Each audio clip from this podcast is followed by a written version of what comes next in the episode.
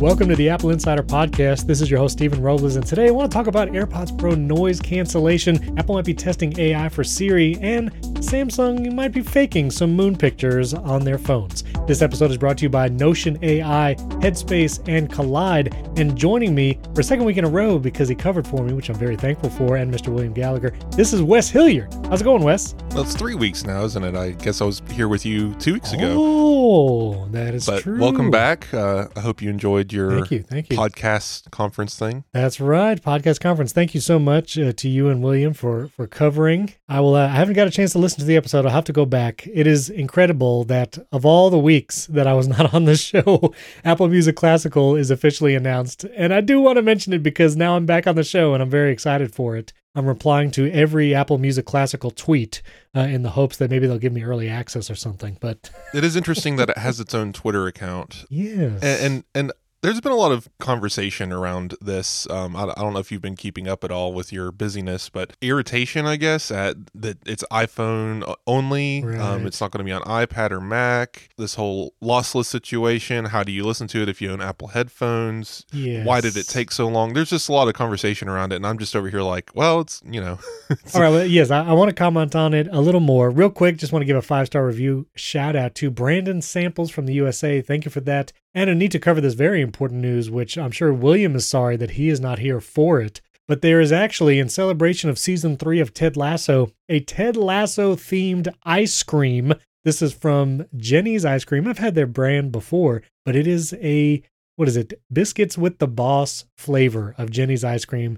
It's Ted Lasso on like the whole cover, like the whole uh, wrapping is basically the Ted Lasso outfit, and it is vanilla ice cream with biscuits, or maybe here in the U.S. more likely shortbread cookies, we would call them, and uh, that's the ice cream. So, have you tried it? Have you found this anywhere? i haven't i have no idea where to even begin to look I, I'm, I guess it would just be in a ice cream freezer somewhere not some boutique but yeah, yeah, I assume. it'd be it'd be interesting to try Oh, I do- yeah, I want to try this out for sure. maybe target target has a lot of weird ted lasso Oh, stuff i think you can buy ted lasso monopoly at target Really? oh man Ted it's it- it's fully um merched like you can you can get all kinds of nonsense for ted lasso now Oh man, I, I'd kind of.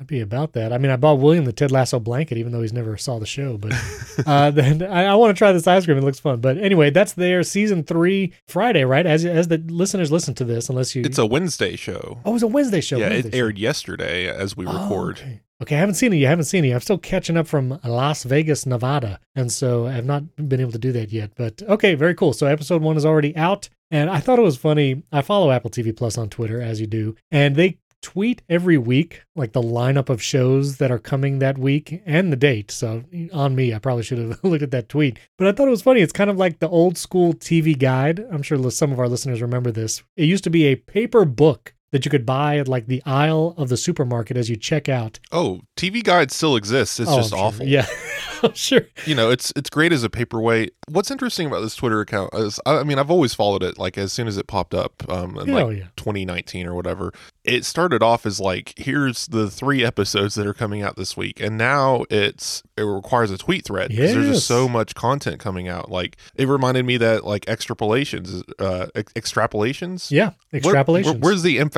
on the syllables? the But- emphasis is um, on extrapolations. That's it. Uh, there we go. Uh, so anyway, like that's coming out this week. I'm like, wow, I want to watch that. Yeah, it's it's definitely a fun little check in. Anyway, Yeah, it's it's a tweet thread now. They don't put the exact day each episode airs, and I was confused. It says just coming up this week, and it says Ted Lasso premiere, extrapolations, Monster Factory servant, shrinking. Which I've had, I've heard several people say good things about shrinking. I need to tune oh, it's it's perfect. As far as bandwagoning, it's the next Ted Lasso. Like everyone's talking Oh. about it. It's um, I mean, it's the same people who made Ted Lasso. okay. I told William this last week. I'm telling you this now. Go watch it Okay, immediately. okay, it's it's so good. Well, that's very cool. So Ted Lasso ice cream. Check out the season premiere. William, uh, you have to start a couple seasons back. Hopefully, he'll do it. We'll see. I don't think so. No, he's done. Yeah, he's done. he's So- happy it's over anyway. Right. Exactly. He'll be happy when the hype is done. I do want to mention Apple Music Classical. So obviously you and William talked about it last week, but I just want to say I'm very excited for it. I was 50-50 on whether or not this was actually going to be a thing that ever existed. So I'm very excited to see it. There were I know there were some people like, "What is this even for? Why do you need a separate app for this?" And I'm excited to try searching and browsing for like symphonies, concertos, different things. You know, when you look up classical music in the current Apple Music app. If you wanted to search for, you know, Beethoven, whatever, if you were looking for a specific artist, when it comes to classical music, sometimes the artist could be listed as the composer, sometimes the artist is the orchestra, sometimes the artist is the conductor because it's like Leonard Bernstein in a special presentation. The artist could be a solo artist because it's a concerto. And so that kind of confusing searching and browsing of classical music hopefully will be addressed in this Apple Music Classical app. Easier to find things. Uh, just in the screenshots that they show, you can see like Beethoven, and then they'll show works, you know, so this symphony, that symphony, and then you can look at different recordings of that symphony from different orchestras or whatever. And so I, I'm very excited for this. It is weird that it's not on iPad and Mac. Like you were saying, there was one listener, forgive me, I forgot his name, but basically, you know, he has his nicest speakers connected to his Mac where he listens to music, probably watches stuff. And for that, it's a little annoying that he can't use a specific app to browse the classical music that he probably enjoys listening to and hear it on his good speakers. I mentioned with Ventura, you can use your Mac as an AirPlay destination. So you could AirPlay from iPhone to your Mac and it should come through the speakers. But I'm not sure how that works with like lossless and Dolby, whatever. So I don't I don't know. There's not a great solution there. It's going to be difficult to understand this until we have it in our hands because is this a separate library? Can you only access certain mixes and certain content in the Apple Classical app, or Right. is it just basically a reskin of all of the content in Apple Music? And if that's the case, then we'll you'll be able to find your specific thing in the Classical app, add it to your library, add it to a playlist, go to the Apple Music app on your Mac, and just play it from there. And the high res lossless and everything is still part of Apple Music. That that's not a classical feature Right. exclusive. So it's annoying. It's a workaround, but I don't know how this is going to work. I it, it would be weird to me to think that these are going to be completely separate libraries. I think you're, they're going to interact with each other in some way. Oh yeah. But I would really like it. Apple, please let me turn off music recommendation algorithm like messes with if I'm in the classical app. Let that just be a completely separate entity, please. Yeah. I do like that you're going to be able to have like composer biographies, description of key works. You know, I think there'll be a lot more like nerdy information available to classic music lovers, classical music lovers. If you've ever dived into the Apple Music app, there's actually quite a lot of content in there as Oh, far yeah. as just information. I mean, the artist pages usually have a short to medium bio depending on what art, who who the artist is, but there's usually a lot of information about that or you can just find a full range of interviews. I am curious too if they will ever get to the place of like the Berlin Philharmonic. So I'll put a link to this app. You can get it for iPhone, iPad, or Mac. It is a digital concert hall from the Berlin Philharmonic Orchestra. It is one of the most incredible experiences for classical music. You can watch videos, you can watch entire concerts uh, filmed incredibly. You can watch interviews with the players so you can hear from like the principal oboist of the Berlin Philharmonic. They even have musical scores that will scroll as you listen to a piece of music so you can see the entire score Oh, as you fun. go. It is probably the most incredible experience digitally that you could have with classical music. Obviously, I don't expect Apple Music Classical to have all of that, but I definitely see a path forward where Apple could include music videos from orchestras, maybe interviews with those musicians that would probably muddy up the standard music app. Like, there's probably not a huge audience that wants to see the principal violinist in an interview for the London Philharmonic or something, but it would be cool to have that. I mean, I think it's kind of true. It's it's really bloated uh, with a lot of information. It's not just music anymore. There's a lot of video and other content and, and radio shows and all of this stuff. You have to really search to find things that you want. I keep forgetting to go back and listen to uh, certain radio shows because I'm not getting notifications for them when they come out. Like it's like Apple should have five music apps, uh, or just disseminate the information better, or give us notification systems or something. Because Yeah. when I visit the Apple Music app, I just feel so overwhelmed by all the things that I want to do with it. Like uh, I, I like that Marcos uh, Tanaka has like three different music apps. One of them's a like read it later music app called Music Box, where you can share songs and albums to it and say, "I'm going to listen to this later. This is something I want to hear, but I don't have time right now." Yeah. kind of like a read it later app, right? He has an app that just takes all of the artists that you follow in Apple Music and tells you when their next release is and lets you add it to your personal calendar. Yeah. That's the kind of stuff I wish Apple Music could do natively. Why isn't there just a Apple Music radio app that has scheduling and calendars and stuff? And I don't know. Yeah. Like I like the idea the that has been opened with Apple Music Classical that there could be more genre specific or more content specific apps made by by Apple or even third parties, but yeah, we're getting there. I will say uh, for saving later, just on a side note, I've been playing around with this app called AnyBox. AnyBox, I'll put a link in the show notes. I've kind of been just trying to use it to like put all my links there. I use Apple's reading list for articles sometimes, but then I find you know, I have videos in my YouTube watch later. I have articles in my reading list in Safari. I've been trying to combine all of that stuff, and AnyBox has been pretty cool so far. I haven't used it extensively yet, but listeners, let me know if you have some kind of like read it later. I know Pocket is out there, Instapaper is probably still a thing.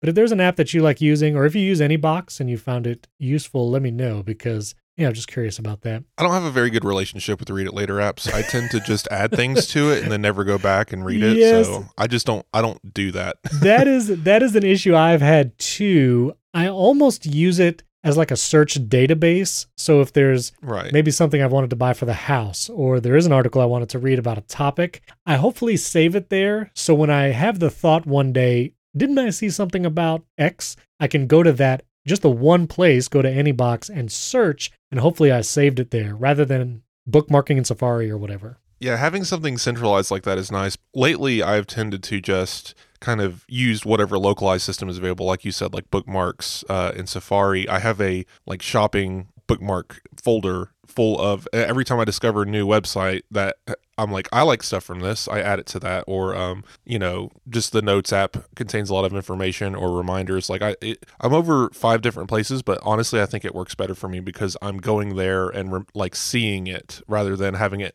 in this, you know, 15 layer f- folder structure in some app somewhere. Yeah.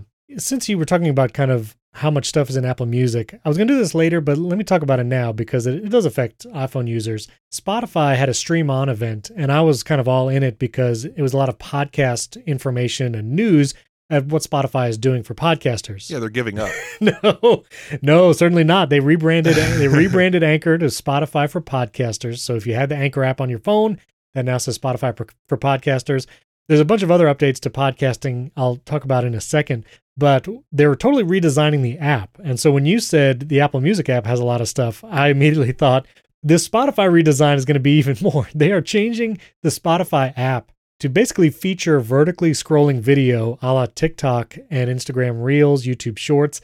And that is going to be the browsing experience in the Spotify app. In fact, it is. I believe it's already out for at least some users. Yeah, for some users. And basically, the Spotify app, if you didn't know, yes, it has music. Yes, it also has podcasts. It also has audiobooks in there and video podcasts, which is going to be even bigger. That was some of their announcements, plus music videos. And so you'll be able to go into the Spotify app, maybe you can't even now, scroll through these vertical videos like TikTok, and it will have all that kind of content mixed together. It could be clips from a video podcast, it could be a music video, it could be an audiobook, and then you'll be able to tap whatever the content that is and then go listen or watch the whole thing wherever that is. I've not played around with it, but it seems like wild. I mean, this is like the fact that vertical video is so pervasive that Spotify is designing their entire app around it seems pretty wild. So I've heard from a couple people about this. It's not actually designed entirely around it. It's just a section. It's, it's the browse. The, it's it's the, it's the uh, discover. Yeah, the discover, discover tab. Yeah. It's interesting because uh, I read I read an interview one of the co-president uh, he said basically that they designed the system um, people are interacting with this kind of content everywhere rather than having to even open their recommendeds and go through skipping songs. Why not just have these little snippets of music play to them and they can say whether they like it or not, almost like a Tinder experience. And every time that a song shows up, how long they listen to it, whether they skip it, whether they add it to their library, all affects their Spotify algorithms. Right. This system seems to be interesting. I think it's funny that it is a little TikTok or Instagram e in, in, in its fashion. Um, not really sure how that's going to play going forward, but I like the idea of quick introductions. Here's 15 seconds, 30 seconds of music. Do you like this? And then later, when you're not playing with your phone and you're just listening to music, you go to your recently added and then hear everything that you've just added from this little tool. I think it's an interesting concept. It is. And when it comes to podcasts, which you are listening to right now, like what I hear at the podcast conference and what I hear literally everywhere, is video is such a key part for discoverability for a podcast. And for this Apple Insider show in particular, there is no video. So maybe we're shooting ourselves in the foot. But this actually for Spotify might help even our discoverability because it might play an audio clip from the show just showing the podcast artwork. And if it plays an engaging clip, which again, this is the power of a platform. Apple Podcast could do this too, but for Spotify, which knows the retention graph for every episode that we publish, it knows where listeners are engaged, where listeners drop off. And if Spotify can find the most engaged with moment of an audio podcast and then play that clip automatically on that browse feed without me as a creator having to do anything, that is a massive, massive value for discoverability where people who might have never heard of the show could listen to Wes and I talking about Apple Music Classical for like 30 seconds, tap over, follow the Apple Insider podcast in their app, and now they're a listener and now they're a subscriber. And so there's huge value there. And so I'm I'm not wholly negative on everything that Spotify is doing. I will say Spotify is also going after Apple Podcasts specifically when it comes to subscriptions and support because Spotify is going to integrate with Patreon. So if you have Patreon content where listeners or viewers pay for that exclusive bonus content, they'll actually be able to listen and I guess, connect their Patreon account to Spotify somehow, and they'll be able to access that exclusive content directly in Spotify without having to do the weird private RSS feed connecting and subscribing to like an additional show via RSS, which you can't even do in Spotify right now. Like you can't just put an RSS feed in there. And so that integration with Patreon is also going to open up doors for podcast creators and others to offer that paid for content and more easily accessible way, just like Apple Podcast subscription has as well. For all intents and purposes, if you get the company from the outside and uh, weren't told what it was and just just shown its books, you'd think it was a failing company just because they don't make any money. Uh, this this is all like you have to observe every single thing that they do, every single thing they announce as a revenue standpoint and what does it mean to go so hard into this kind of podcasting because we saw over the last year um, spotify and other people like amazon and stuff had to back off heavily off of like these incredibly high paying podcasts because they just weren't doing what they thought it was going to do they weren't bringing the people they thought it was going to bring mm. by spending millions of dollars on these expensive podcasts and instead they've pivoted to people like us making a show that's listened to by a generally sized group of people are going to come to the app to listen and then you know maybe browse some music and that is the key here and this this comes to the hi-fi stuff later that we're going to talk about but spotify wants to find every way to make more money and one way to do that and we've mentioned this before is if you're a music app and all of your debts go to the music industry and paying uh, for records, uh, you know, albums and music to be played on your system. Mm. Well, in order to pay less, you want people to use your app more and listen to less music. And how do you do that? Well, podcasts. And yeah. so it's very, there's a very clear through line here. And I'm hopeful that Spotify has learned its lesson a little bit and backs off this siloing thing because if you're basically, you can only listen to me on Spotify, it's no longer a podcast, in my opinion. It's a Spotify radio exclusive, right? Right. And that's one of the updates they actually announced, which was a positive move in my mind, where if you wanted to have a video component to your show. Let's say we had like HomeKit Insider. If we wanted the video version of HomeKit Insider to be to be available on Spotify, you had to host the show, audio and video, in Anchor, now Spotify for podcasters. But that's actually one of the announcements they changed. And so if you want to add the video to your show inside Spotify, you can host your podcast wherever you would like, whatever host provider you're using already. And then you'll be able to add the video component in the Spotify for podcasters dashboard without having to host it with Spotify. And so that was like the first move where Spotify, I feel like, loosened its grip. Yeah, that's a lessons learned kind of thing for sure. I think so. And that, again, a positive move. I think just like with Apple Podcasts, you can host it anywhere and then you can add subscriber content or exclusive content inside Apple Podcasts if you want to offer that, but you can host wherever you'd like. And so, uh, positive move, I think. Don't get me wrong, as negative as I might be on the company, I we need Apple Music competitors, and Spotify sure. is an excellent Apple Music competitor. And I like certain aspects of it. I think it's an ugly app, and I'll Same. never use it. But I don't like it either. Apple should definitely be borrowing some of these ideas. Don't think I want the uh, For You tab to turn into TikTok. No, I definitely no. don't want Apple Connect oh. 2.0. the ping. Let's not bring ping back. We don't need ping. Right. It's okay. Maybe if third party developers, like I, I, I think I tweeted at uh, Marcos Tanaka again because he's all about making some Apple Music apps. I said, hey, make one of these little like Tinder like swiping systems for going through Apple Music recommendations Mhm. because why not? Yeah. Right? You know, give us the option to play around with in this space uh, rather than being excluded from it entirely. So that that brings us to the other tiny little tidbit uh, for the Spotify announcement. So I mentioned an interview earlier with the co-president. Gustav Soderstrom was interviewed by Decoder, which is a Verge podcast. Yep. They were going basically down the list, and this is where they discussed some of the why behind the TikTok thing they're doing. But at the very end, they pressured really hard. It was kind of uh, impressive just how much they dug into the guy, and he just refused to budge. But where's Spotify Hi-Fi? Mm. It was announced two years ago, right? Going on three years, I believe. There's just no word from the company, and finally, he just says it's coming. It's not an if, it's a when. Uh, no timeline, but they are still doing Spotify Hi-Fi. It is it is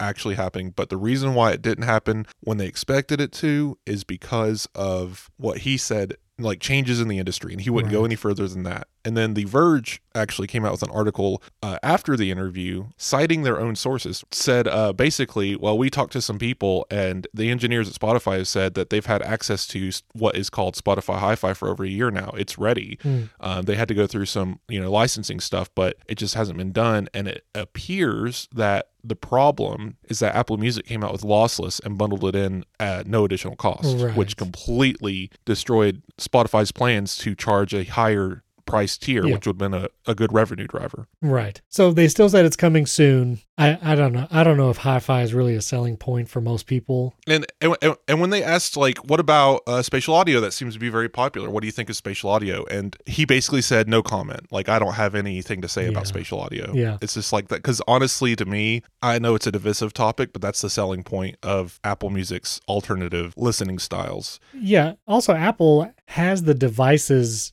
to buy along with your devices, like AirPods Pro with your iPhone or whatever, to experience spatial audio, where Spotify is not a hardware company. Like they sold a uh, car thing. they did sell the car screen thing, but you know, Spotify. I think it was literally called the car Right. thing. Spotify doesn't make headphones. They don't make speakers. They could technically try to pair up with Sonos and offer some kind of like special Sonos, Dolby Atmos, whatever. But I think that's one of the issues of trying to have that as a selling feature. Apple can say spatial audio. You know that thing that you have on your AirPods that your speakers can do, your HomePods? Like, yeah, it's included. Frankly, I'm surprised. And maybe this is just because they, they probably have information we don't, but I'm surprised Spotify hasn't. I, maybe that's just the power of AirPods and Beats because every time we get any kind of hint from the headphone industry what's selling, it's like half of everything that sells is AirPods, 25% is Beats, and then the rest of everything else below that. And it's kind of insane how Apple's pretty much taken over that market because, of course, yes, there's still the $12 headphones you can buy at the gas station. Skullcandy still exists, and then then you have the Boses and Sonys, which are uh, selling three four hundred dollar headphones that people buy, but not in the volumes that you know AirPods sell. Right. So it's just interesting to observe this, and then I guess yeah, why not a partnership or why not try to make Sonos branded stuff? I mean, if you remember before Apple acquired Beats. Uh, Beats was all over uh, selling its brand to other things like Oh, yeah. HP Oh, yeah, yeah, yeah. laptops came with Beats Audio, or uh, you could buy a BMW, I think, with a Beats Audio system in it. So Yeah, it was wild. So we'll see. We'll see if all that's coming soon. This episode is brought to you by Headspace. Guys, I've used Headspace for many, many years, and I use it just when I traveled recently to Las Vegas for a podcast conference. I get a little nervous sometimes when I travel, and so what I did leading up to it, there's some great courses in the Headspace app about anxiety, even traveling for business, and just doing that little bit of mindfulness practice every day really helped me to enjoy the trip and be at ease while I traveled. I've done Headspace personally. I've done it with my kids and my family. Using Headspace has totally changed the game for me. Headspace helps improve mental health through guided meditations, mindfulness practices, breathing and calming exercises, and so much more. And here's what I love about it they give you tools to help reduce anxiety and help you sleep better. I've actually used many of the examples that I've listened to and heard in the Headspace app things about noting, things about cars on a road. I've shared these illustrations with my friends and family, and it even helps them as I recall what I learned in the Headspace app. Headspace combines scientifically proven benefits of meditation and mindfulness with modern practices through their experienced meditation teachers. There's even multiple teachers now on many courses, so you can choose the different voices, whichever you prefer. Really love it. And when you only have a few minutes to get in the right headspace, there are programs to do on the go when you're pressed for time. That's what I did when I just traveled. Headspace has the world's largest library of content with over 1,000 hours of clinically proven mental health exercises. Headspace has helped me and more than 100 million people worldwide. They can help you too. Listen, you do not want to miss this. They've arranged something special with Apple Insider. For a limited time, all of you can try Headspace for free for 30 days, an entire month, by going to headspace.com slash Apple Insider 30, all one word. You won't find this offer anywhere else. You have to use our link, headspace, H-E-A-D-S-P-A-C-E dot com slash Apple Insider 30 to unlock all of Headspace free for 30 days. Actually, that is an incredible deal. I have to encourage you to try it. I've been doing it for a long time. Even if you've never done any kind of mindfulness practice before, I encourage you try it for just a few days, just a minute, 2 minutes every day for a week. You'll see a huge difference. This is not something they normally do this deal, so go to headspace.com slash Apple Insider 30, all one word. That link is also in the show notes, and try it for free for 30 days. Our thanks to Headspace for sponsoring this episode. Let's move on quickly. The iPhone in yellow, obviously, you guys already covered it last week. It is now available if you want to get the iPhone 14 or 14 Plus in yellow. No iPhone 14 Pro new color, which seems interesting. But I just want to talk about this Instagram post that Apple shared promoting the yellow. It has got some wild pictures, like uh, an older gentleman holding corn on the cobs up to his eyeballs. They put pineapple on pizza. They're shaking jello that's yellow. I don't know. It, it didn't feel like an Apple like images, but also, I guess, kind of fun. And so people are mad, like how much coverage the yellow iPhone is getting. And, uh, you know, listen, it's been a little while since Apple had like a big product release. You know, it's been a few months. They're doing software stuff, but it's the first hardware thing people got to cover it. You know what I mean? Just let them cover it. Well, like, like, I said last week, it's it's just Apple. They like to own the news cycle, and because um, they pre-announced it, and then you have to go through the pre-announcement, then the pre-orders, then the shipping, and now everyone has it. Like they get to own the news cycle for three weeks, even if it's just a new iPhone color. It's produced a lot of fun content. Like uh, I, I, like the random yellow photos everyone's sharing online. I believe uh, Stephen Hackett did a did a video dressed in yellow with a bunch of yellow objects next to the yellow iPhone. Yeah, you know, a lot, yeah. lot of fun fun, silly stuff going on around it, and I think that's fine. It's it's just an iPhone. I don't really think it matters that the Pro phones don't get a new color because they're already selling as many as they can make. This has always been a sales bump for the quarter and uh, doing it for the non-pro phone makes the most sense they I, and again we already have a gold pro phone like what color yellow would it be uh, you know orange or something i don't know yeah that's true all right, we were talking about AirPods Pro a second ago, and I did want to mention as I flew to Las Vegas last week, I brought both my AirPods Pro 2 and my AirPods Max because I asked on Twitter how people felt about both of those and noise cancellation, and I was curious which one is more useful on a plane, which one is better at noise canceling. So I brought them both, uh, which was cumbersome. And uh, we flew Frontier Airlines, which has the smallest tray table possible uh, to have on a plane. and so it could barely hold my iPad Pro and Magic Keyboard to watch something. But I tried both just real quickly, kind of my experience. AirPods Max, listen, they sound great. The noise canceling is great. Because it doesn't have as tight of a seal on the ear as the AirPods Pro 2, having that like silicone tip, I did find that some of the lower end rumble, especially from the engines, actually come through when I was wearing the AirPods Max, but the noise canceling was very good at everything from mid to high. So, like the whine of the air conditioner vents on the plane and anything other that was high pitched, AirPods Max did a really good job of cutting those out. Compared to the AirPods Pro 2, when I wore those, because of that seal on those silicone tips, did a really good job of cutting out that lower end, especially the engine rumble, but it did let through some of those higher pitches like the air conditioner. So, kind of a, a trade off. Again, it's not a huge, huge difference. Both made it possible to listen to something and watch something, not be too distracted by everything going around me. But I will say, when it came to portability, the AirPods Pro 2 are just so much more convenient to have in your pocket, to throw in the seat back pocket, which again on Frontier is so, so tiny and having to deal with the AirPods Max,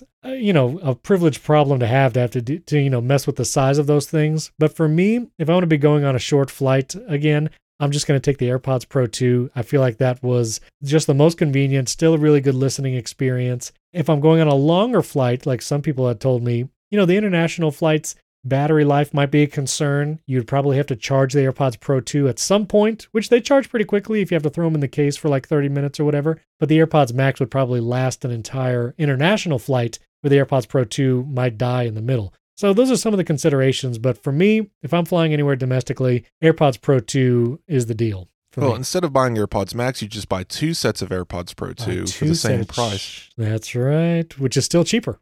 it's still cheaper. I, I think the most interesting part of this conversation is, is the fact that we're having it. Three years difference, right? So AirPods Max 2019, kind of basically the end of 2019. AirPods Pro 2, the uh, basically the end of 2022. The fact that we're comparing earbuds to over-ear headphones noise cancellation levels that would have been unheard of in 2019. And when the AirPods Pro were coming out, I remember people were comparing them to the Bose Quiet Comfort and everything. It's like it's not as good. It's like yeah, it's their over-ear headphones. but now here we are saying, well, they're fairly comparable and it makes me interested in when apple brings this h2 chip to airpods max inevitably um, if if we do get a second generation i still believe we will i don't i don't see why apple they are still obviously selling these headphones so i think a second generation is coming are you going to buy them day one stephen that has been my question i mean i have to say i'm here at my desk in my studio where I do all the things videos, podcasts. I have my pair of new HomePods, which I have been listening to. Like, I've actually listened to more music since getting these pair of HomePod 2s, just putting on a Hans Zimmer playlist and listening while I work. They sound so good. I really don't need noise canceling in this room, even with my kids and everything outside, because if I close the door and music's playing, like it's I like that experience rather than having to wear headphones. I don't edit video with wireless headphones because there is a delay and Final Cut does a weird thing where when you hit the space bar, it takes a while to start playing because it's trying to like delay the audio for you so it's in sync when you watch. So I can't edit with the headphones, which is a lot of what I do. And I'm going to edit this podcast on my iPad using Ferrite and I go on the patio, I'd bring my AirPods Pro 2 just because they're smaller, compact. I just don't want to bring the big headphones out there. So I actually have not used my AirPods Max very much at all. I think you'll I think you'll buy them. I don't know what feature would make me want to buy them. I wish I had gotten a color. I will say that I see a couple people on the plane that had like the blue ones and those were pretty nice. But I, I don't know what would make me want to buy them because I, I wouldn't use them. I wouldn't use them. Well, think about what's changed uh, about Apple's audio systems since 2019. HomePod audio improvements, spatial audio improvements, algorithmic improvements, uh, the H2 chip for processing all of these things, plus again Apple Music having lossless audio. I feel like they have to address this in their next Pro headphones or what are they doing?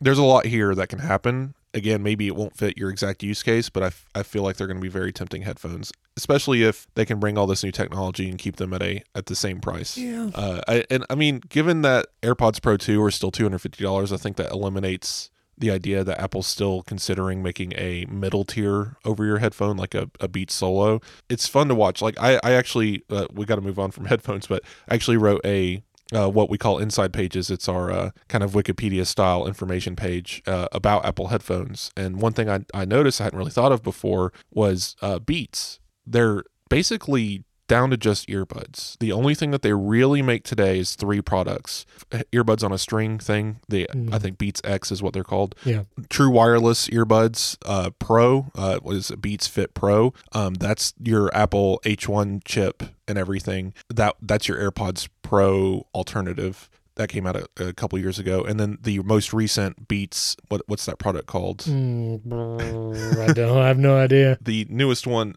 it doesn't have an Apple chip in it, which is insane. Mm. Um, it's got a proprietary Beats chip in it, and it's made specifically for Android u- users, uh, uh, Android slash iPhone users, or people who use multiple products. Uh, it's called the Beats Studio Buds, and they're one hundred fifty dollars. Gotcha. Those are their primary things, and even the the older Beats X don't really count in this because I think they're still using a W1 chip. They haven't been updated, so we're down to just two primary targeted products from Beats now that are both earbuds, both true wireless earbuds.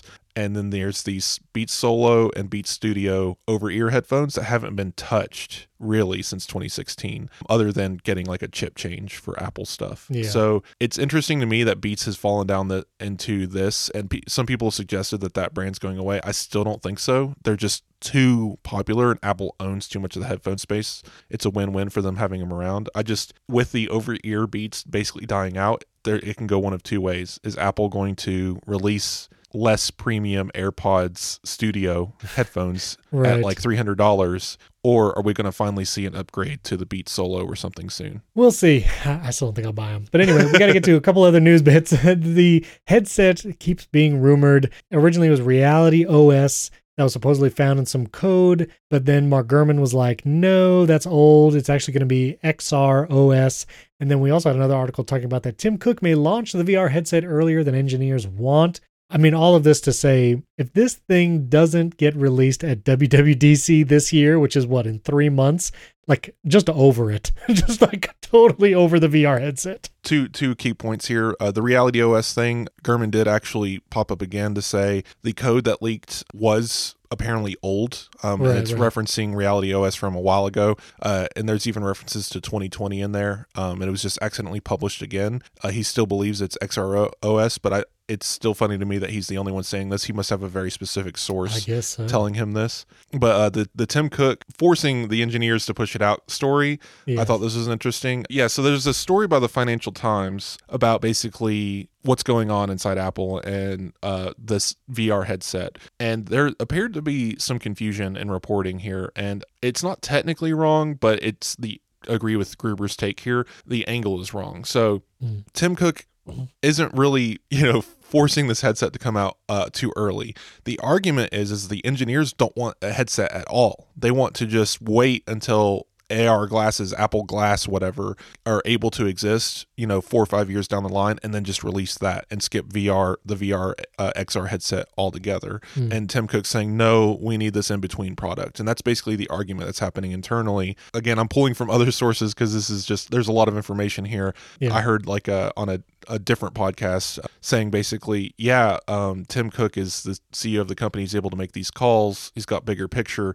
Why are we painting it like it's a bad thing that Tim Cook is making decisions rather than letting the engineers run the company, right? Like the guys in the lab making the VR headset should not get to choose what does or doesn't live. They're the ones building it anyway. So I just thought that was an interesting Yeah, yeah, for sure. That link for the articles in the show notes. Again, WWDC. Come on. Like, just do it so we can stop talking about the rumors. right. I want to see how I, want to see what they do. You know what I mean? I Yeah, want to see what it does. Exactly.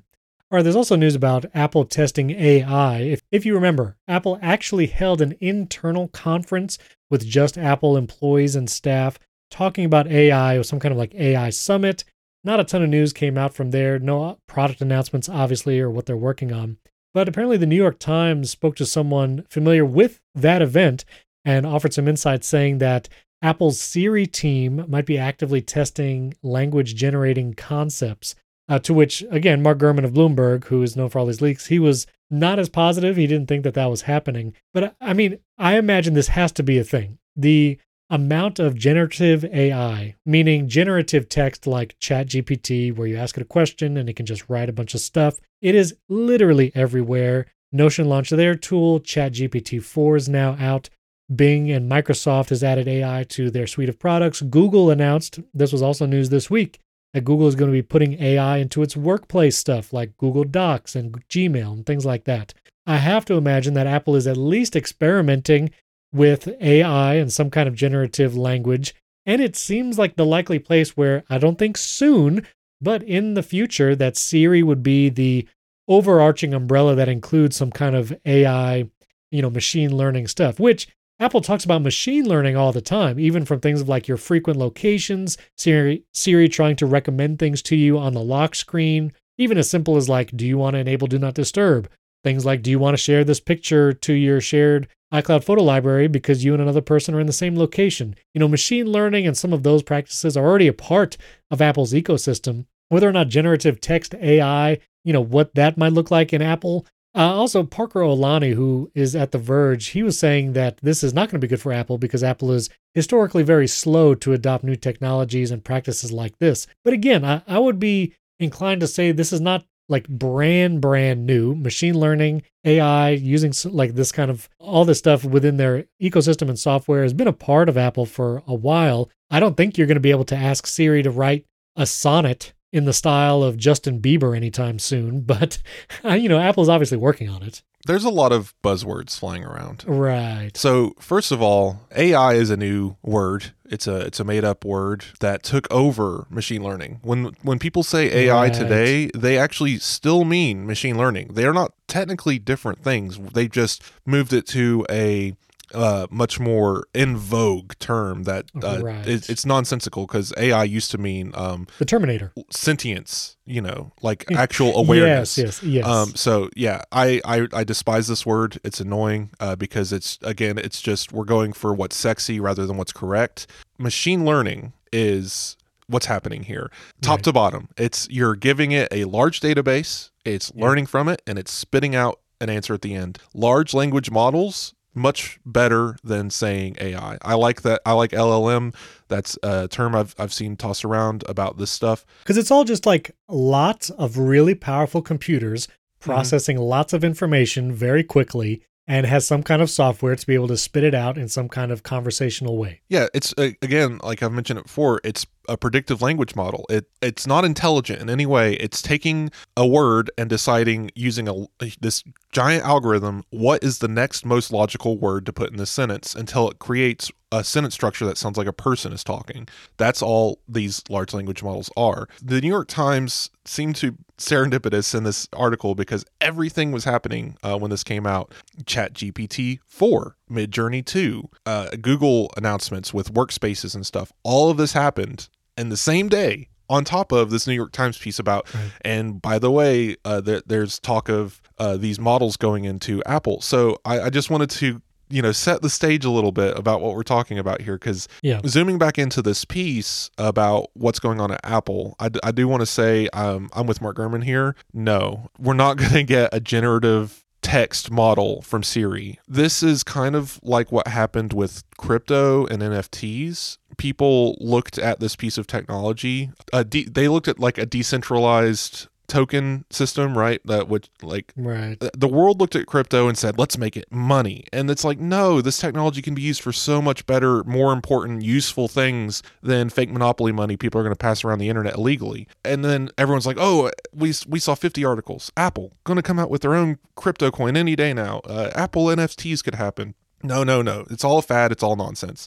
Didn't happen. And then we turn around and see the same thing happening again here. It's a important fad, but it is still a fad. These chatbot things are cool, they're fun, but the fact that everyone's saying they're going to replace Google worries me a little bit because they're hallucinating chatbots that don't really give you any real information. They're just toys and people are like, "Yeah, it's the future of search." And then you look ah. at and then you look at Apple, I'm almost done, I promise.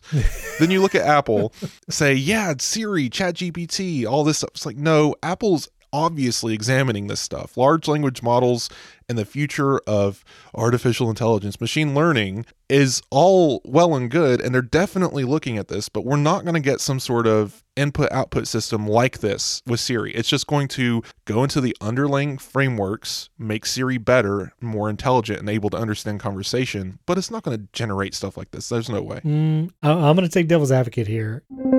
This episode is brought to you by Notion. Guys, I've used Notion for a long time, planning my videos, my podcast, doing research, and now they have an incredible tool called Notion AI. Notion AI can help you formulate ideas. It could take some of your bullet points, turn that into an entire blog post, and it actually helps me produce this show. I've begun to use Notion AI as I put in all the notes and the information we talked about. Notion helps me brainstorm podcast episode titles and descriptions. I know you've probably heard about AI lately and you're not really sure how to use the tools or where to go.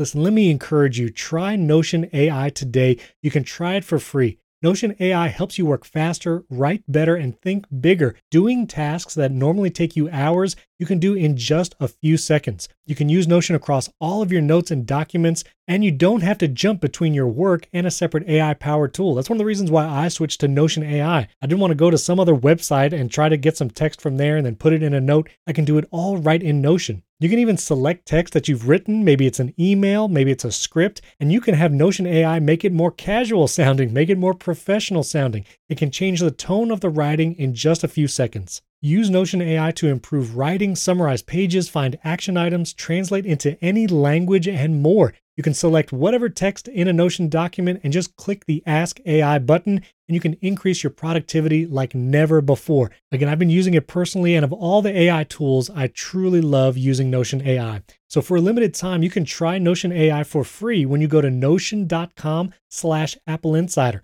That's all lowercase letters, notion.com slash Apple Insider to try out the incredible power of Notion AI today. And when you use our link, you're supporting the Apple Insider podcast.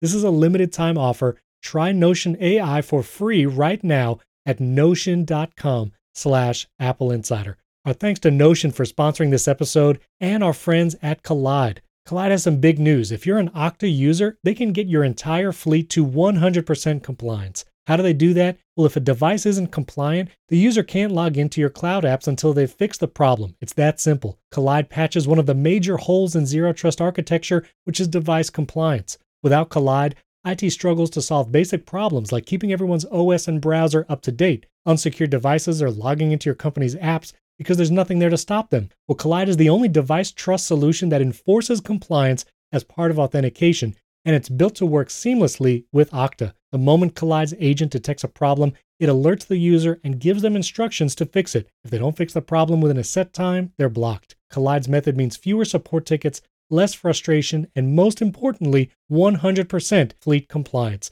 Visit kolide.com slash Apple Insider to learn more or book a demo. That's K-O-L-I-D-E dot com slash Apple Insider. Kolide.com slash Apple Insider. Our thanks to Kolide for sponsoring this episode.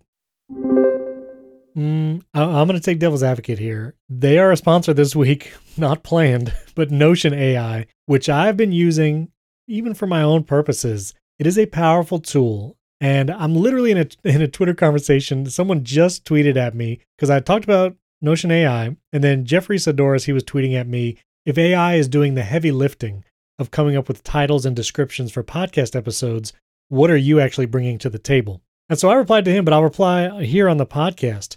You know, Wes and I are here talking for an hour, and William's on next week. Every week, we talk for an hour plus. The work is curating the news, trying to get the most interesting articles, the headlines, figuring out what is worth talking about, getting the key information from those articles so that we can communicate that to you over this hour. Subject matter experts, too. We have to know what we're talking about. right. Then also adding commentary. What do we think about it? What is important about it? How does this affect the common user, the everyday person? And then also, like, there is an element of entertainment. Like, I want this to be entertaining. I want you to, listener, be able to listen to this on the weekend or on your drive home and yes, feel more informed, but also enjoy listening. That is entertainment. And so AI can't do any of that right now. You can ask AI, like, what are the best features of the iPhone? And it'll give you some stock a- answer, but it's not going to entertain you for an hour by talking to you.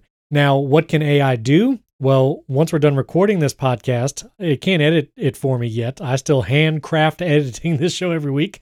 And so I'm going to spend a couple hours editing it going to put together the show notes. Shortcuts, it's not AI, but I use shortcuts to automate the process of formatting the show notes for me, and that saves me a lot of time.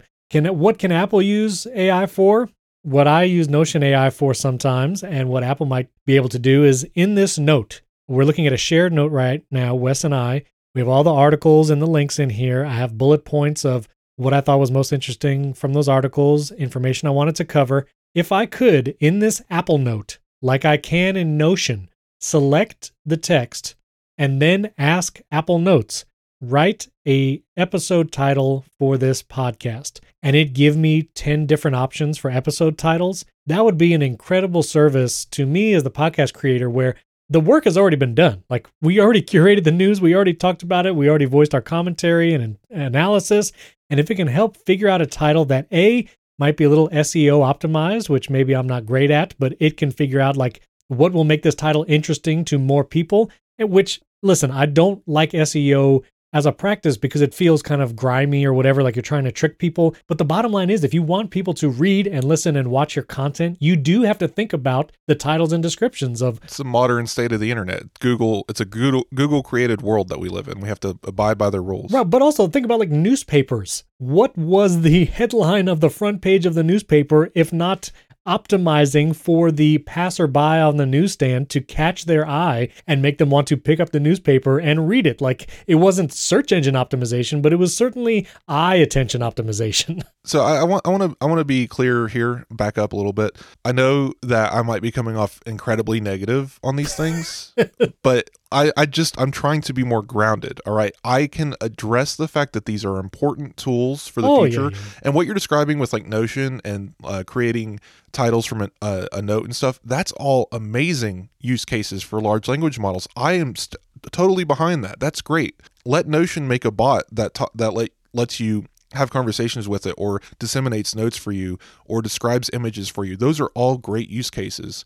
What I'm talking about when I'm like hyper negative on this is the idea that these things are intelligent in some way and Oh, that they're yeah, going yeah. to take over the search engine market or they're going to change the how we do things. Like yes, they they're they're very important for our future, but the version that we see, the raw data input output of a Chat GPT model is not the future. That is a fun toy, but that is a just small, tiny little, just like crypto and NFTs, that is the tiniest little pinprick of a possibility of what this technology offers Yeah. versus the entire universe of possibilities, like you're saying, assistance and tools and information uh, collection things like there's been so much about this around apple and i know i know we don't have much time but i've seen so many examples of this um, being so funny and so clever someone created a concept art of iMessage with one of those books you get from your friend telling you a story Yeah. about how they almost died or something. And then uh, a a chat bot at the bottom says, "Don't worry, uh, this guy survived." And Yeah, that, yeah. that- that's you know just summarizing. The I love text. it. I want that for voicemails. Yeah. I want if there's a three minute voicemail for Siri to just say, "Hey, he wants to know if you want to have lunch tomorrow at noon."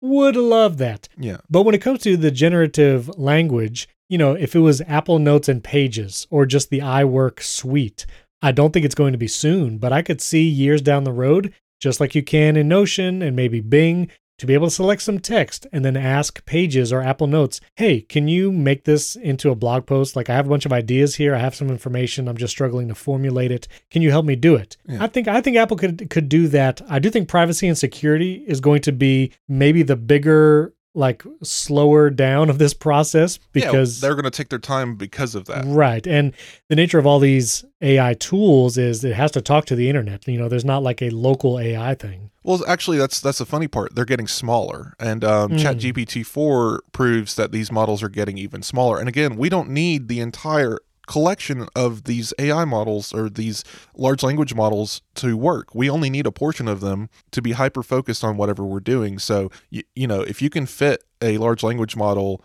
about email com- composition into the mail app that's only a few megabytes or something, Yeah. that is all you need. And um, I believe Apple, the approach here, and again, what Financial Times uh, misalluded to, no, Siri isn't going to become Chat GPT, but I do believe that as time goes on, more and more apps and things inside of Apple are going to rely on localized, privatized models using Right. local data that is yours to inform these language models to give you helpful information.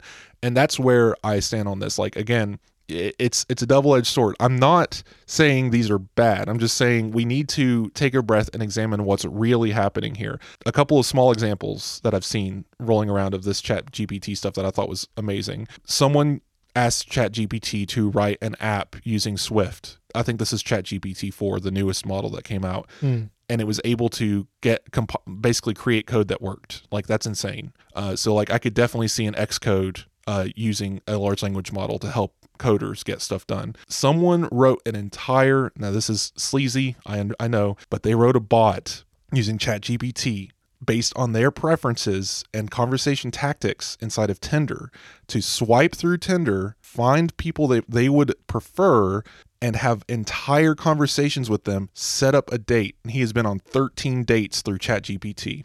I am not joking. Like, so this stuff is Sheesh. crazy. Yeah, and it's crazy. dangerous and it's powerful.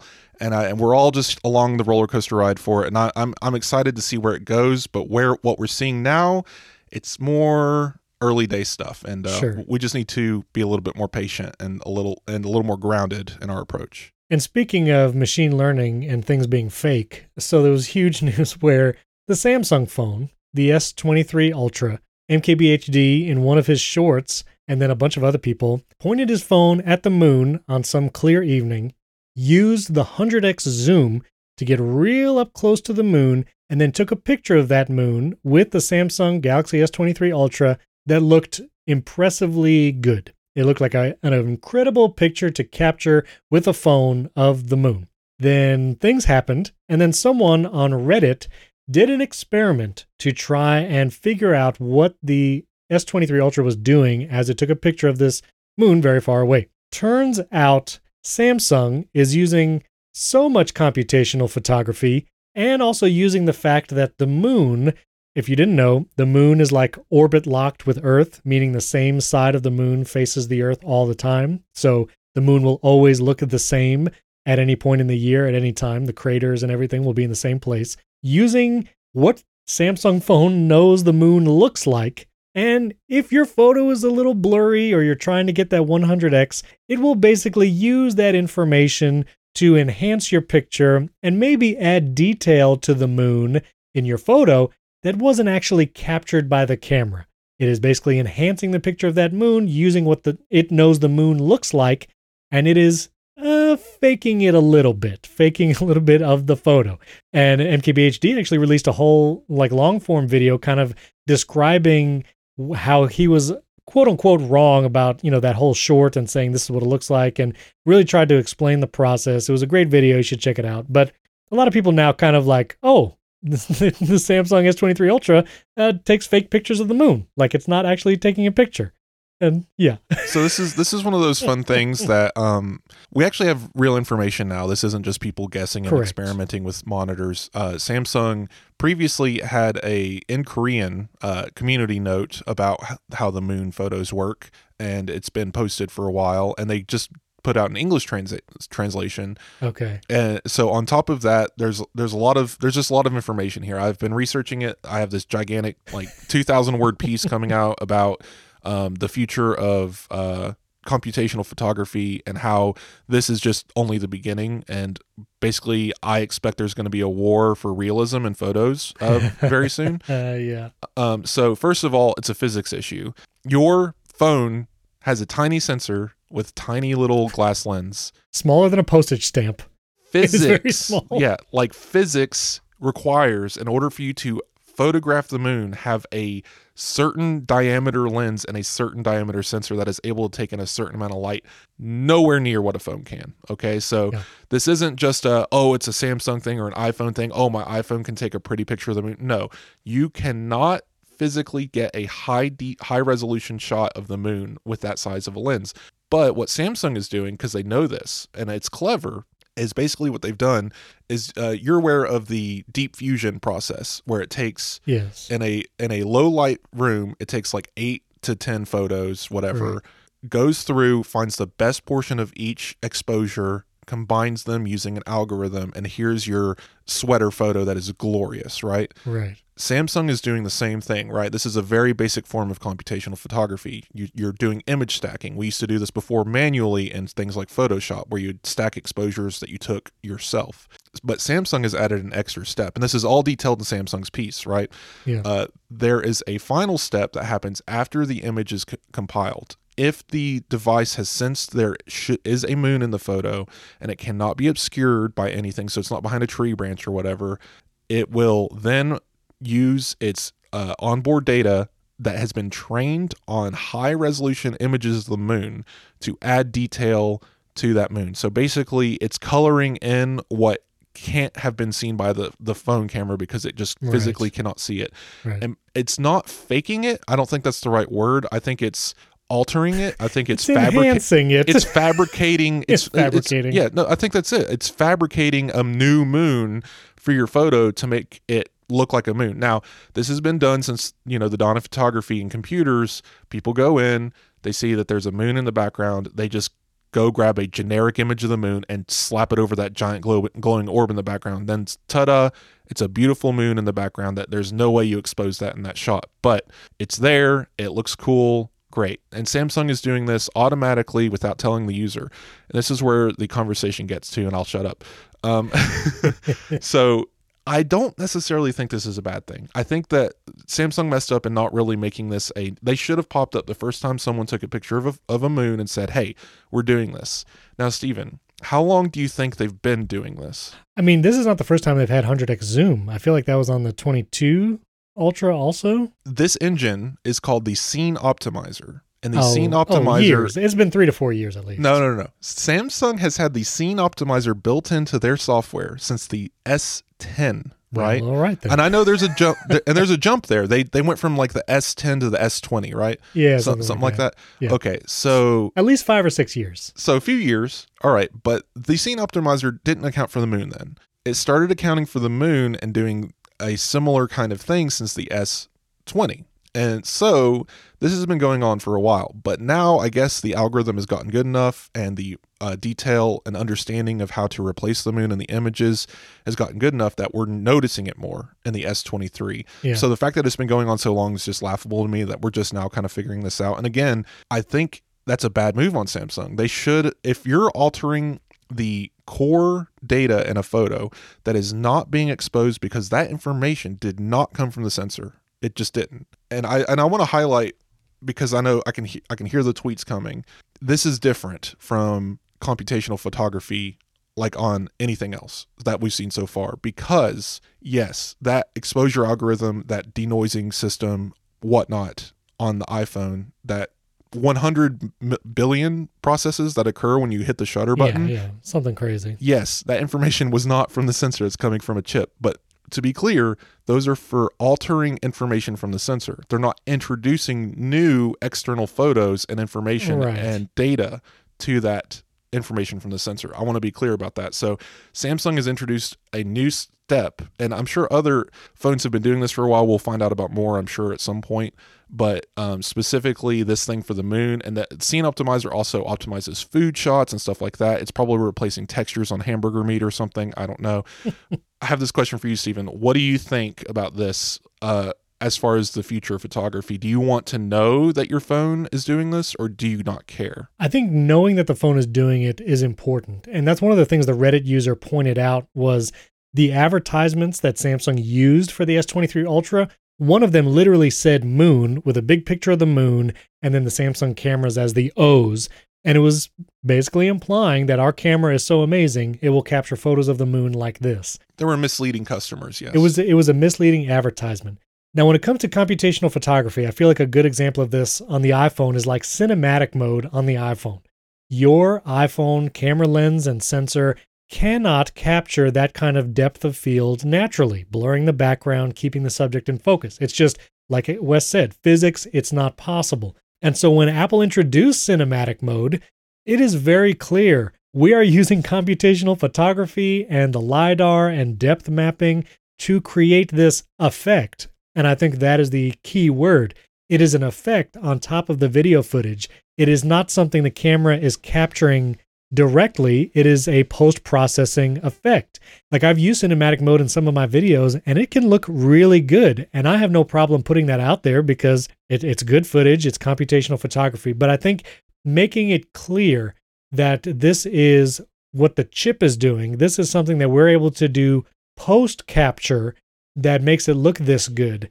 And when you specify that instead of advertising, our phone can take pictures of the moon like this. I feel like there's an implication there that our camera is so good it can capture the moon Right. and it looks like this naturally handheld at night, which is not the case. If they were to say we have a moon effect or we have this scene improvement uh, toggle, and if you turn it on, you can take pictures of the moon like this. We are doing this, that, and the other, which I feel like Apple is always very good in the uh, events and announcements. Uh, we're doing this with Deep Fusion. We're doing this with cinematic mode. We're doing this with like ProRes, or we're doing this with uh, like even the tone, the different photography or photographic styles where you can change the tone of the picture. I feel it's always very clear from Apple that this is a post processing or some kind of effect that it is putting on what you capture. Yeah, and other than Deep Fusion, because Deep Fusion and the Photonic Engine are happening in the background because those are literally only for texture and exposure. Again, they're not introducing new data. Other than those two, everything else is toggleable uh, on iPhone. You don't default into portrait mode. You don't default into cinematic mode. Right. You have to go and seek those modes out. You have to, you know, toggle on and off live photos. You have to all of these things are controls. Uh, night mode is a control. All and those are all computational photography. Apple's been doing this since iPhone 7 in portrait mode, and it's only improved since. My piece will be out probably around the time this podcast uh, comes out, so go go read it. Um, I'll try and get it in the show notes. It may not be available to be put in the show notes when I write them, so we'll see what happens. But uh, go go seek it out really long piece about this, uh, what we've discussed, but I just wanted to pose the question before we go here. Uh, basically, in this future. So apple and samsung android all this stuff's always been tribalism. And i think the next tribal war that we're going to have is going to be realism versus synthesized. And android i believe and samsung especially is going to lean heavily into synthesis. They're going to lean into these algorithms and these things that make the photos better than reality. And even we've seen this already. Google pixel has been advertising their pixel cameras giving you memories that are better than you remember them right, Right. and and stuff like that Even just So- the magic eraser tool, like you can literally take a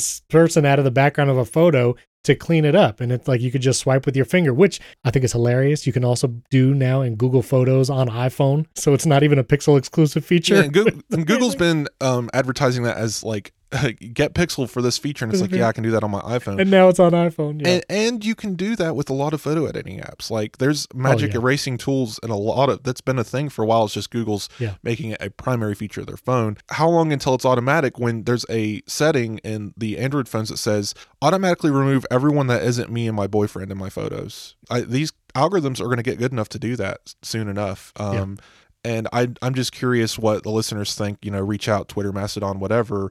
What what what do you think? Like I, Yeah. it is my, my belief is sadly this is going to, to march forward and we're going to see a lot of android phones and stuff have this stuff on by default and people aren't going to know to turn it off and they're just going to have all of their photos algorithmically altered forever uh, and because and, again it's not i don't know if this is necessarily a bad thing. It's just different. And Yeah. me personally i don't want that. I, if i want something to change in my photo i will go edit it. I will go change it. Or if there's a fancy setting that lets me remove uh, certain things from my photo or whatever let me do that manually. And right now yes magic eraser is manual but how long will it be?